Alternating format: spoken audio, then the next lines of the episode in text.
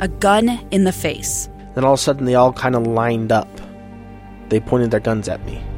And this is the point where I thought, I'm going to die today. Started two years of horror for an American in Venezuela. They said, You need to give us your phone and get ready because you're coming with us.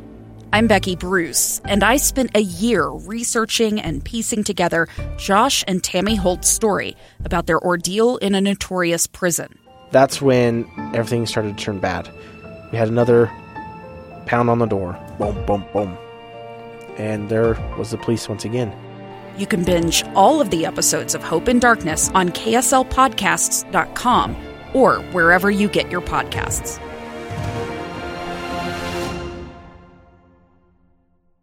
Welcome back to Live Mic. I'm Lee Lonsberry. Got a few text messages after that last segment. Uh, one of them was Lee, you were a bully? Shame, shame. Now, I, I don't know if I would have characterized myself as a bully.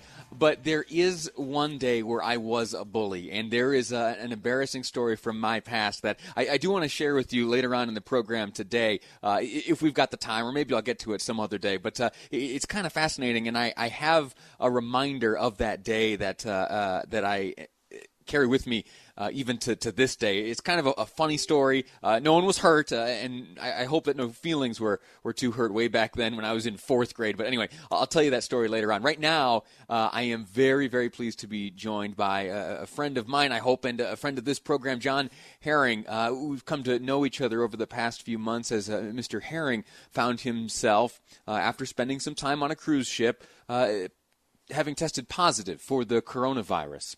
Uh, he and his wife were in quarantine. He in Japan, uh, she, Melanie, at Travis Air Force Base in California.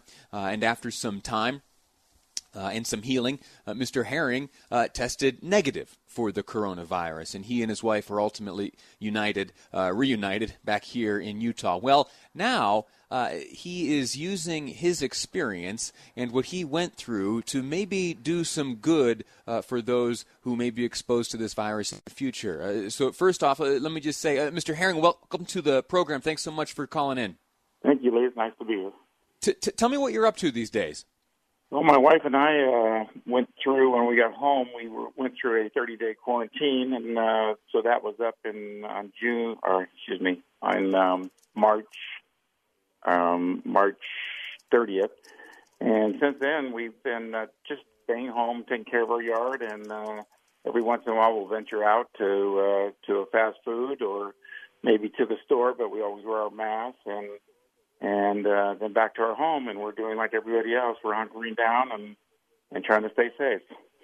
And you were recently contacted by a, a, company due to your unique experience having contracted and recovered from the coronavirus. Uh, tell us about that communication and what you're doing with that now.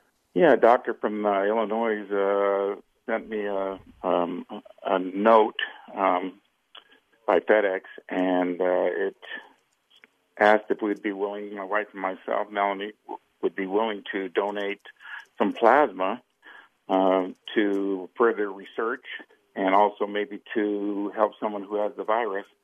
Um, they consider our antibodies, uh, they call them super antibodies because we've had the virus, we fought it off, and now we're um, we're well. So for a little bit of time, our antibodies are strong and have fought the virus off, and they thought it might be able to help others. So she put us in touch with a company called BioLife, uh, who um, takes plasma. And um, so we went down, uh, Melanie and myself went down, and we donated plasma for the first time in our lives.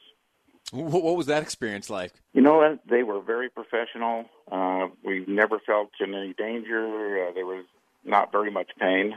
Um, and uh, so we were, the first time we went down, we were there for about three and a half hours.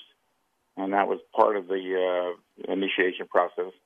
Gave plasma. And then just yesterday, we went back again and gave plasma again. This time it took about an hour and 45 minutes to, to donate.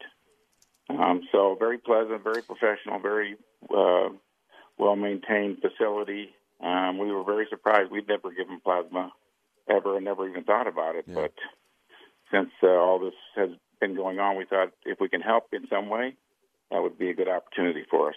the, donation uh, or the giving of plasma, at least in my limited life experience, has been a practice uh, most often undertaken by, by folks looking for a little extra cash. Uh, when I was in college uh, down there at Brigham Young University, I can remember uh, many of my friends would go to the uh, the plasma center to donate or to, to give their plasma. But you are giving because you have a very unique bit of blood coursing through your veins, and it's the hope of this company that it may be able to uh, be used for the benefit of others.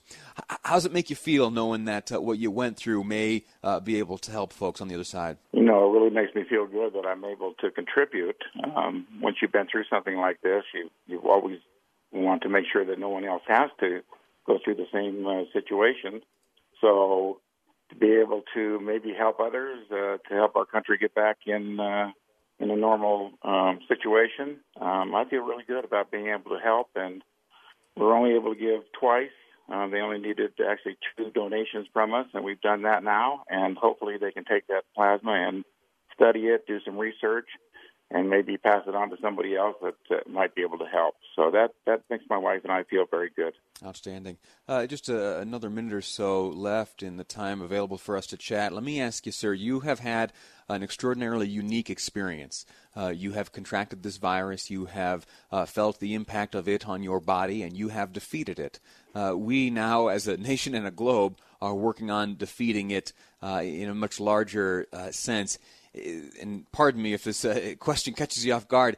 What advice would you give to all of us who are banding together to, to combat this virus? You know, I've, I've said from the very beginning, um, when you when you get the virus, you think it's it's the worst thing you could possibly have in your life, but but eventually, you know, you get over it. At least I did, and um, and I'm able to to live a normal life. Um, I'm able to do everything that I I did before, and um, um, I'm not saying that I'm happy to have the virus, but um, if I can share that experience and and relieve the tension and pressure on other people, by sharing my experience, and then, then that's important to me. But um, as far as life-threatening situation, um, that's a scary situation to be in. Um, but um, if I had to, if I had to let people know, if you're healthy, you don't have any underlying um, complications with your lungs and so forth, uh, you're going to be just fine, and you're going to be sick for a little bit, but eventually you're going to be uh, fine, and you're going to recover from your from your illness. So, if I can share that experience, and maybe everybody can calm down a little bit and and, uh, understand that it's uh, it's just for a short period of time. That's the spirit. John Haering, thank you for joining us. Thanks for sharing uh, not only your experience, but uh, uh, your blood Thank you for helping others. Uh, we're going to take a quick break. When we come back, it's expected that Governor Gary Herbert, uh, along with Dr. Angela Dunn, state epidemiologist and a senior vice president uh, from Intermountain Healthcare, will be addressing us via a press conference. We will carry that here live in its entirety, see any new bits of information that are available uh, from the folks who are leading the fight here in this state against the coronavirus. I'm going to, uh, later on in the program, extend the challenge again for one of you to uh, donate blood. Uh, I'd like uh, for the program each day to be responsible for the donation of at least one unit of blood. And since last week, we have done a great job. You have been incredibly generous uh, with your time uh, and your body. So thank you for that, and we'll talk about it later on in the program. Right now, a quick break. When we come back, uh, we will be hearing from Governor Gary Herbert, Dr. Angela Dunn, and a representative from Intermountain Healthcare. That's next on Live Mic. I'm Lee and this is KSL News Radio.